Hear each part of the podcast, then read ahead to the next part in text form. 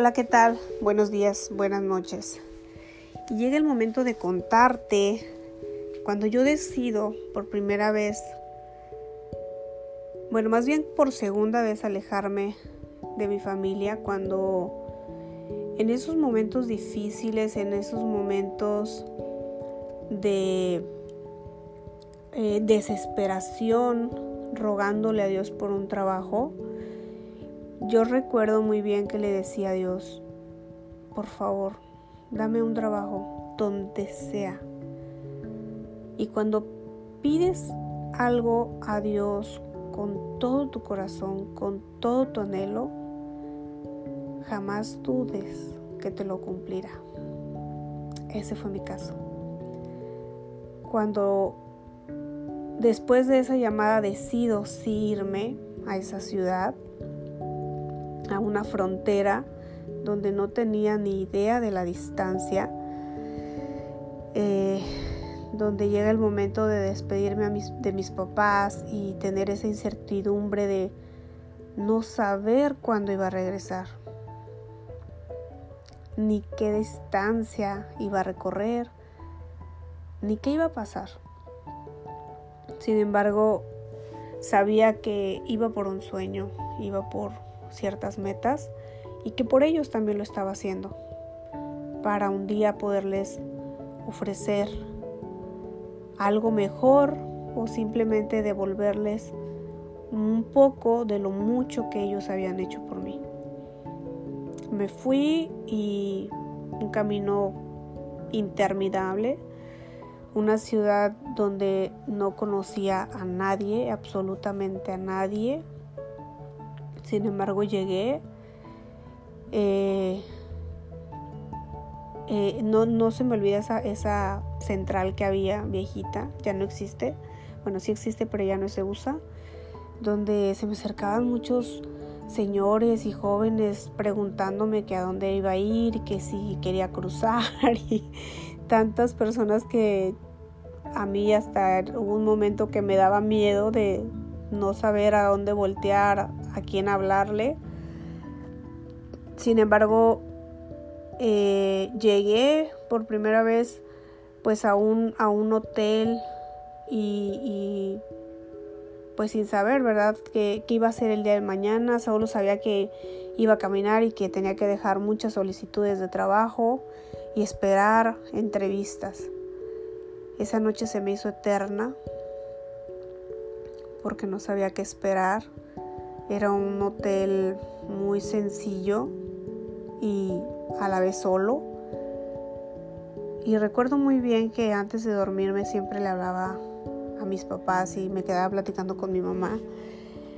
Y al día siguiente solo me indicaron a qué distancia quedaba la primera clínica, eh, caminando, pasando un puentecito y ya.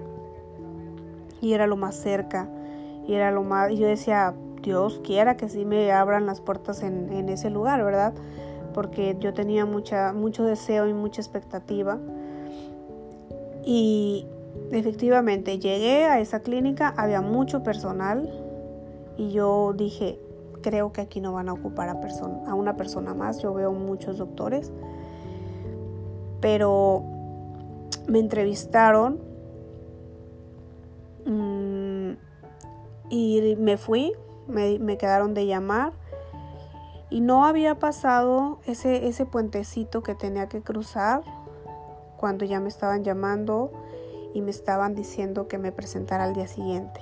Ya te imaginarás la emoción y, y las infinitas gracias que le di a Dios porque al fin iba a tener un trabajo.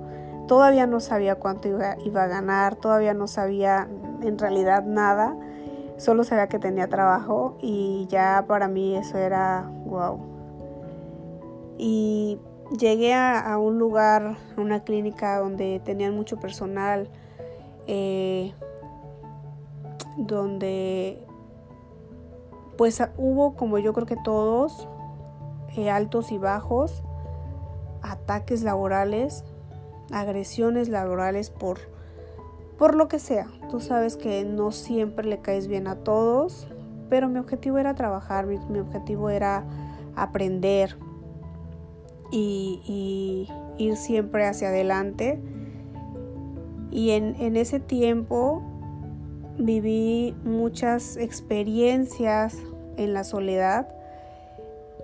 En ese, en ese hotel, te cuento, me quedé una semana y empezó la búsqueda porque mis papás obviamente en los primeros en los primeros días obviamente no iban a poderme estar manteniendo, pagando un hotel no sé cuánto tiempo.